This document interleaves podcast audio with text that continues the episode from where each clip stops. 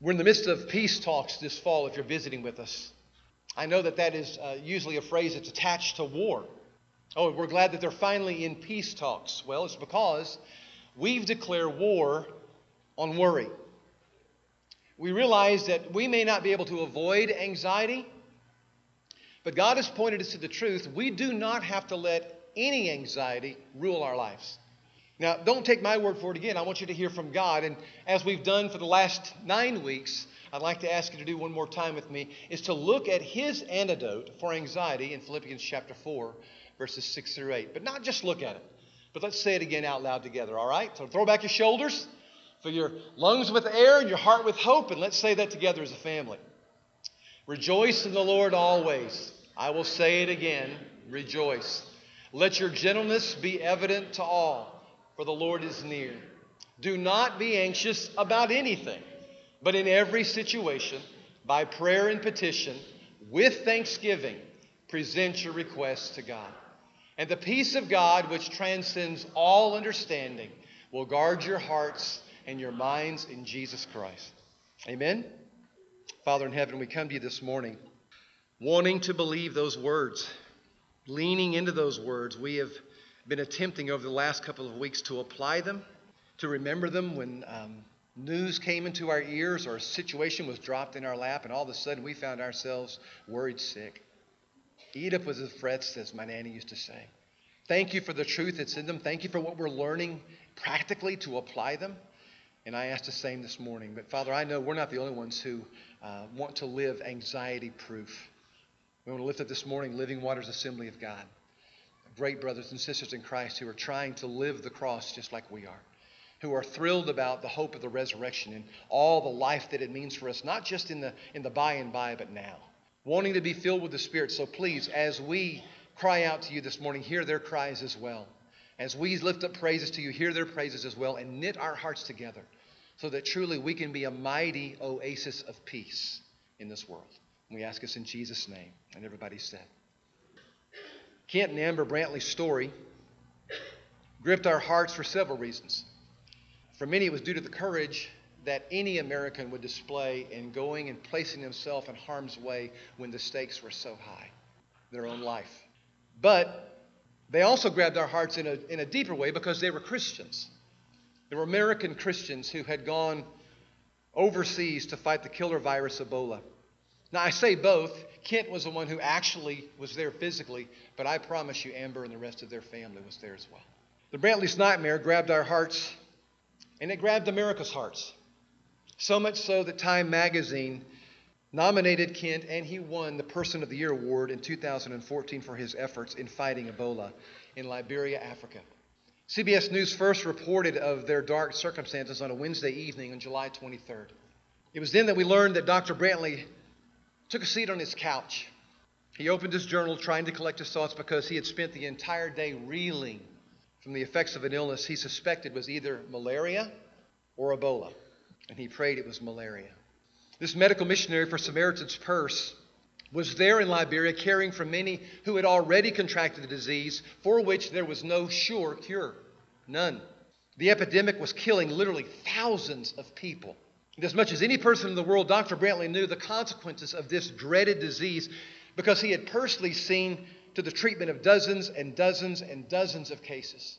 He knew the symptoms the soaring fevers, the severe diarrhea, the nausea, and he had seen the results of the virus many, many times. But for the first time, he was feeling the effects himself.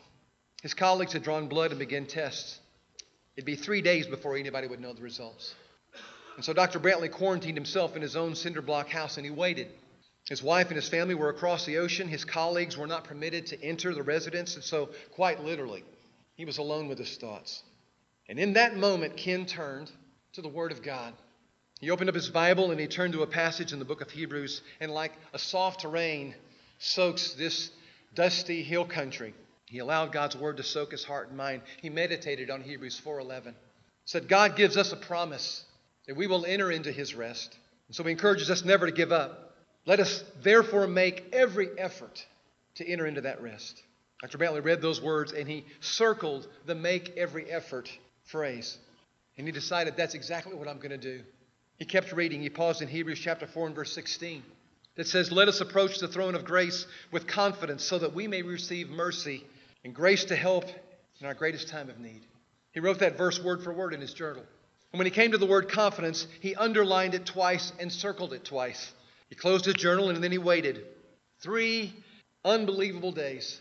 Three days of unspeakable discomfort. And then came the news that indeed he did have Ebola. Amber, his wife, was at home in Abilene, Texas, and she received a call from Kent on Saturday afternoon. When the phone rang, she stepped into her bedroom to receive it. Actually, it was her parents' home, so I guess she was in her former bedroom. And Kent went straight to the point. Said, Sweetheart, the test results came back, and I'm afraid that they've confirmed I do have Ebola. Amber said she just began to weep and sob. The two talked for just a few moments because Kent said he was too tired to talk anymore. He would call her back when he had regained some strength.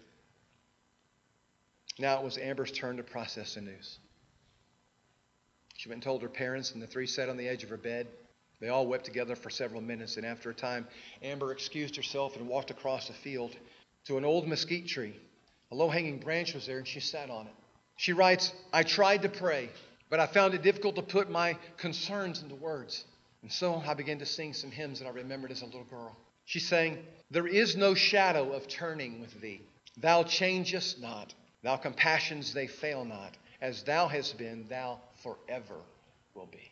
She said that so lifted her spirit, she began to sing louder another song. I need thee every hour, in joy or pain. Come quickly and abide, or life is vain. I need thee, oh, I need thee. Every hour I need thee. So bless me now, my Savior. I come to thee. She later wrote these words I thought my husband was going to die. Yet through the singing of those hymns, I was able to connect with God in the most meaningful, peaceful way that I could remember in a long, long time. Any of this jogging your memories at all? Remember the story? I'm just kind of curious. Just nod if you do. Okay, a lot of nodding. Maybe you remember watching the reports of the Brantley family unfold. Maybe you remember the decisions of Kent's colleagues to give him an untested trial antidote because time is running out. Maybe you remember watching his transport from Africa to Atlanta, and then watching him as he climbed out of the back of the van and carefully walked inside the hospital. I remember our family celebrated the news of his improved condition in prayer, but our hearts soared when we heard the news that Kent was cured and would fully recover. And I want you to know again this morning that I'm grateful to God to be able to tell you that story. And if you want to see the movie of that story, we're going to show it right here in this auditorium, 6:30 Wednesday night, called Facing the Darkness. Really is a great movie. You want to come see it. Be here Wednesday night, 6:30. It's going to start sharp, so be here. But I'm grateful to God for that story. But I think we can celebrate the cure for another devastating malady. An emotional virus that I think is every bit as contagious and every bit as life threatening. It's the unseen virus of anxiety. Kent and Amber were prime candidates for worry, yet they reacted to the presence of anxiety with the same deliberate resolve that they reacted to the presence of the Ebola virus. They took control. Can I remind you from last week? They took control of the air traffic that was trying to land, that was flying over their minds and their hearts, and they refused to let Satan land his horrible cargo and unload it inside them. His alarming assumptions, his anxiety driven fears. Now, they couldn't prevent those thoughts from flying over, but they could prevent them from landing like they did God's. They didn't just welcome him to land, they welcomed him to make his home in their hearts and in their minds. Kent opened his Bible. Amber opened her heart to the truths that she had connected to some songs from her childhood. They did exactly what the Apostle Paul prescribed in Philippians chapter 4 and verse 8. Finally, brothers, whatever's true, whatever's noble, whatever's right, whatever's pure, whatever's lovely, whatever's admirable, if anything is excellent or praiseworthy, you think about those things, okay? And the peace of God will be with you. Now, if there's a recommended diet for the mind, Paul would tell you that's it. This is it. These are the green vegetables of the soul. Anybody here like green vegetables? I don't much. My wife loves them. Now, I do like a few. I love fresh asparagus with bacon. I love green beans with bacon. I like jalapenos with bacon. That's my kind of eating green, you know what I mean? But my wife eats greens called greens. How about that? Nasty stuff. Me, not so much. But every adult in this room knows that to live a healthy lifestyle, we've got to put specific healthy foods into our bodies. Even if they aren't always as tasty as some of the others available to us. The same is true for a peaceful lifestyle, we found out. You've got to put healthy thoughts into your mind and heart if you want a life marked by peace and joy. It's not an option. We've all heard if you want to feel good tomorrow, you need to eat good today. You heard that? It's good to be a picky eater, but it is equally important, maybe more, to be a picky thinker. So think of the Apostle Paul as our thought dietitian, all right? Because, like it or not, every food needs to be qualified in order to be actually placed in your mouth. There's some things you would never, because they're poison, place inside there. It would kill you. As we're going to see in a couple of weeks, there are thoughts, there are things that you surround yourself with that are poison. And if you allow them in on a regular basis, they will destroy you. And some of them are. More on that in a moment. That's why Paul says there's got to be some thoughts that need to be qualified here that we think that we dwell on. They, have got to meet some standards. Did you hear those nine? It must be true. If we're to think on it in this body, which is Christ, if I've been bought with a price and I'm to glorify God with my body, then He gets to choose the thoughts that stay inside His mind very long. Right? Follow that line of logic? He buys me with a price. I belong to Him now. And so everything that's, that's mine really is His. And so He would like His thoughts in my body to be good. And so He says, start with those that are true. Don't you allow any alarming assumptions to just root in your land in your airport, root in your ground, in your garden of your mind. Don't you do that. Make sure it's factual. Make sure it's actual. Don't, don't allow the what if bandits to get in there and steal your joy and your peace. Ask, is this true? Is this actual? Is it factual? Or is this just what if, or could be's, or might be's? Number two, is it noble? That means, is it worthy of respect? We don't use the word noble much, but just think about this. Is it worthy of respect? That eliminates anything that's immoral. It eliminates anything that's degrading to another person, anything that humiliates or belittles. Empty your mind out of those things, and you're on the track to having room for something that's noble and respectful in your life. Number three, Paul says it's got to be just. It's got to be a blessing to all parties involved, not just for yourself. Some jokes are funny to you, right? Not so to somebody else. Make sure what you're thinking about and what you're talking about is just. Make sure it's pure, not tainted with sarcasm, not tainted with cynicism. Make sure it's lovely. Is there any beauty in it? Is there any magnificence in it? Then focus on those things. It's got to be admirable. No need for slander or gossip or negative bashing. It's got to be excellent. Is it an asset to life? Is what you're thinking about truly of benefit? Is it praiseworthy? Would God stand right next to you and applaud with you? Yeah, think more about those thoughts. If they don't meet those criteria, let them go, let them go, let them go. Don't let them land. Sometimes you can't prevent some of the things coming into your ears because of what people say but you don't have to let them dwell there. So we take care of our dwells. Remember, we talked about that last week. We're responsible for what we dwell on, not necessarily for what flies over us, but what lands and what dwells in our minds and our hearts. Some say you are what you eat. Have you heard that phrase? You are what you think. I know lots of exceptions of people. I watch them eat some stuff going, whoa, that's going to kill you, and they don't die. But you know what? I watch people put stuff in their minds all the time, and it's killing them every single time. No exceptions. It's stealing their peace. It's stealing their joy. It's stealing their purpose. You are what you think, friend. So, the big idea of this passage is simply this please, for the sake of God and His body that belongs to Him, meditate on good things. Now, pause button. How are you doing with that? How are you doing with thought management? Gail and I are going to take a week off to um, kind of recoup from eight funerals in 11 weeks, the last one being my dad's. But when we get back, Lord willing, I've asked the elders if I could do a series of lessons piggybacking on this one called Lord of the Screens. And the thought behind this is most of our thinking today is done with screens. Isn't that the truth? All kinds of screens. We're doing less thinking from books. We're doing less thinking from even respected individuals. We're doing a lot of thinking through screens. And so, following the line of thought, if Jesus Christ has bought me with a price and I am now His and He's Lord over everything in my life, He ought to be Lord over the screens in my life. Amen? Okay, we're going to talk about that. And I want to say right up front, it's, it's a lesson that I really want your prayers about because uh, if there's a series that we've done piggybacking this one that's more relevant, I don't know of one. And so I just want to say this if you've been waiting to invite someone because you're, you know, really maybe the peace thing isn't relevant to them, the screen thing I can guarantee you is. And I can promise you this it will not be a sermon series where we come and burn our screens on a given night, all right? It's not going to be a sermon series that says all screens are from the devil. That's not true. As a matter of fact, one of the things we're going to, this entire lesson is going to be spent on how we can engage screens to lead ordinary people into an extraordinary relationship with Christ. Oh, these are great tools, folks, for both God and Satan. But that's when we get back. I'm going to leave you with this thought. Your most valuable weapon against anxiety weighs 2.7 pounds, and it's right between your ears. And it is a gift of all gifts that God's given us in this world. And it is the thing that God has allowed us to enjoy to combat anxiety. Don't take my word for it, take Jesus' word. It's a point of his most famous sermon.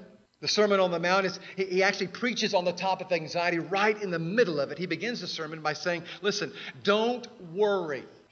You don't have to be anxious. Don't settle for that nonsense that you think that that's a normal part of life. You don't have to worry. You don't have to worry about your life. You don't have to worry about what you're going to eat or drink, about your body, what you'll wear. And then he gives two commands to help fulfill that request. He says, So here's what I want you to do I want you to look and I want you to consider. I want you to look at the birds of the air.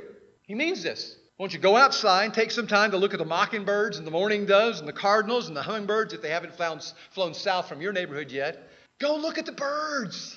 And when you do, you'll notice something. They're not grumpy. They're not. They're not lonely. They're not frowning. They're not sleep deprived. In fact, just the opposite. They wake up in the morning and a lot of them are singing. Have you noticed?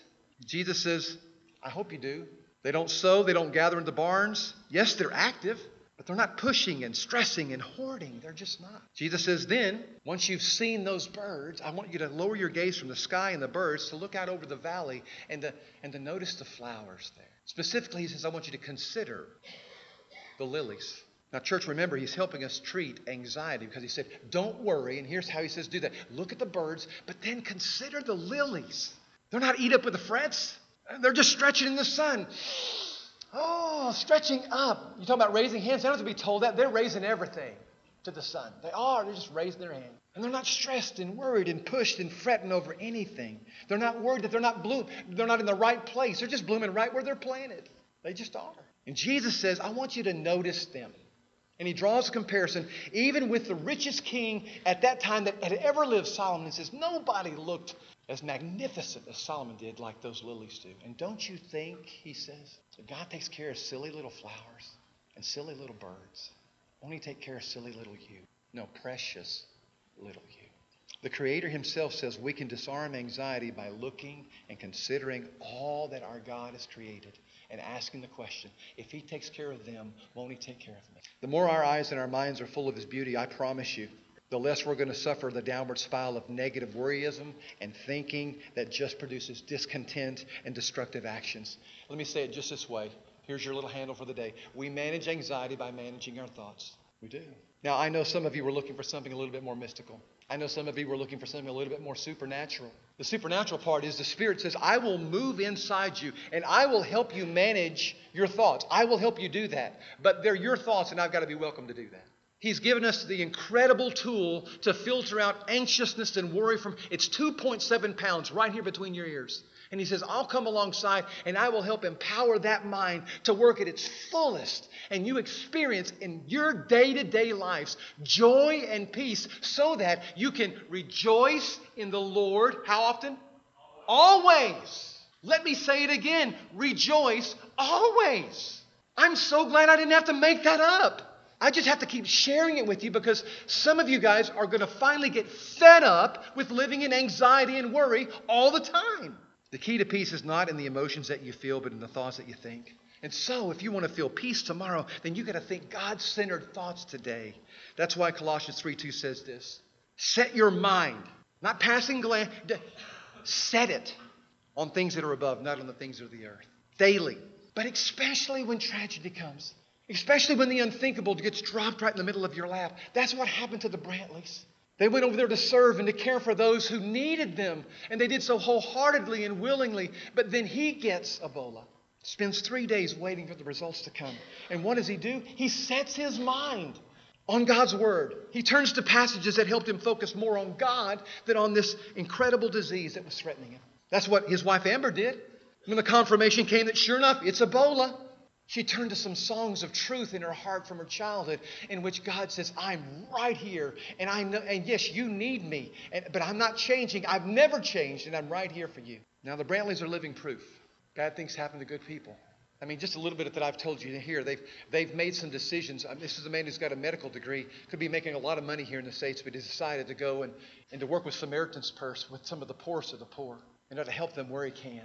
And so, even for those who have such a laudable pursuit of life, they experienced tragedy. And Jesus said, It will happen to every one of my disciples who say yes to following. Don't you let anybody on any sermon, on any channel, anywhere tell you that if you believe enough and if you give enough, then you have this totally blessed life.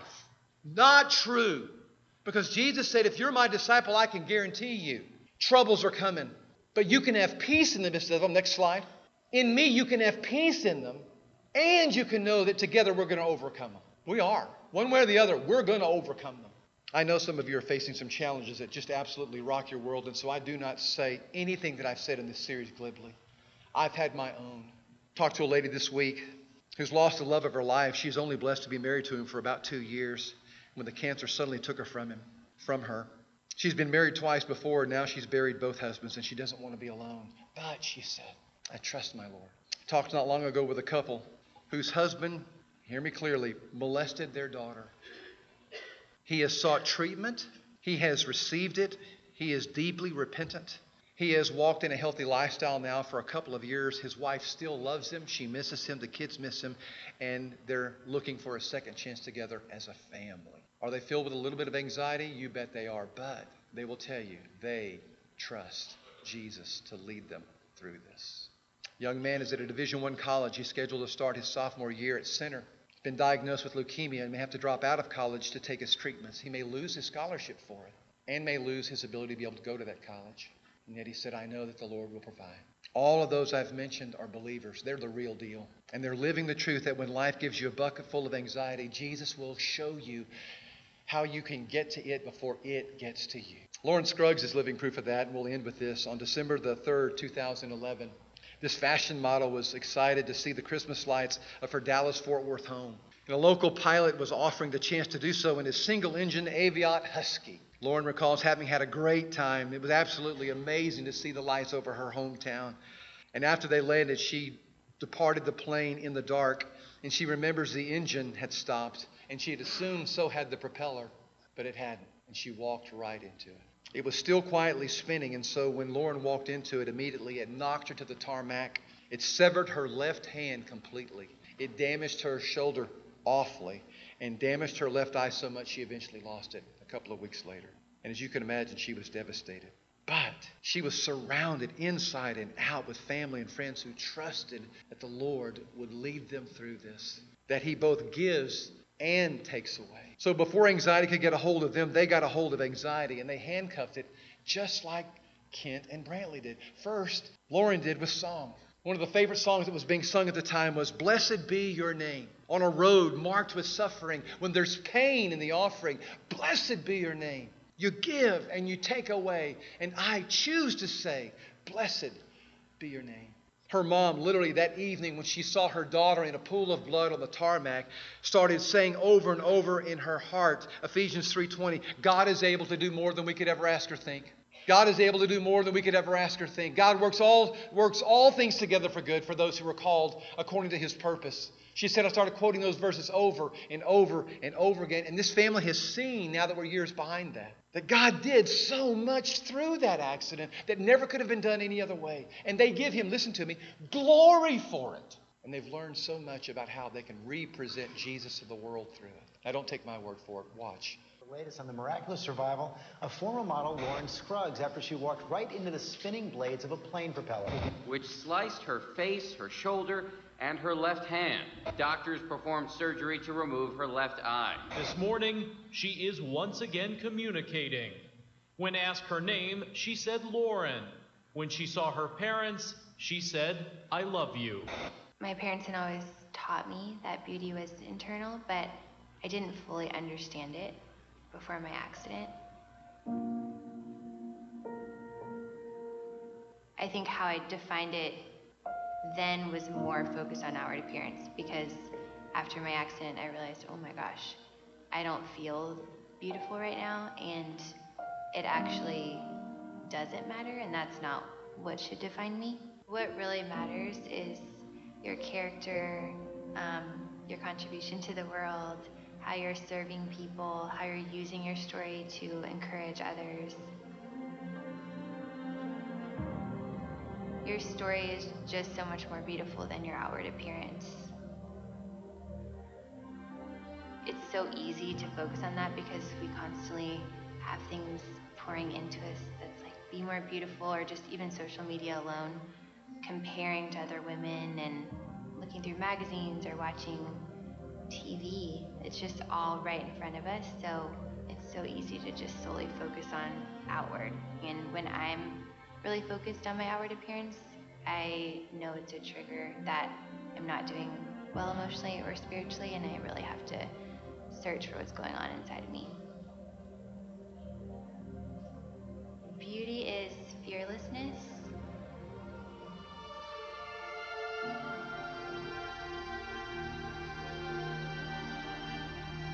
Beauty is trust.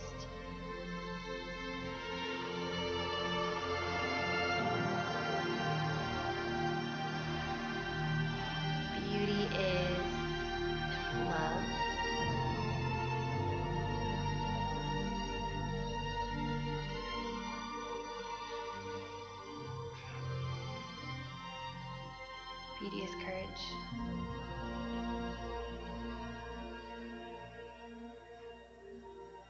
I think God would agree with Lauren. Beauty is fearlessness. Real beauty is trust. Real beauty is love. And lasting beauty is courage. Lauren Scruggs and Kent Brantley are both living proof that you truly can be anxious for nothing. And I think it's a thing of beauty whenever we see it. Amen.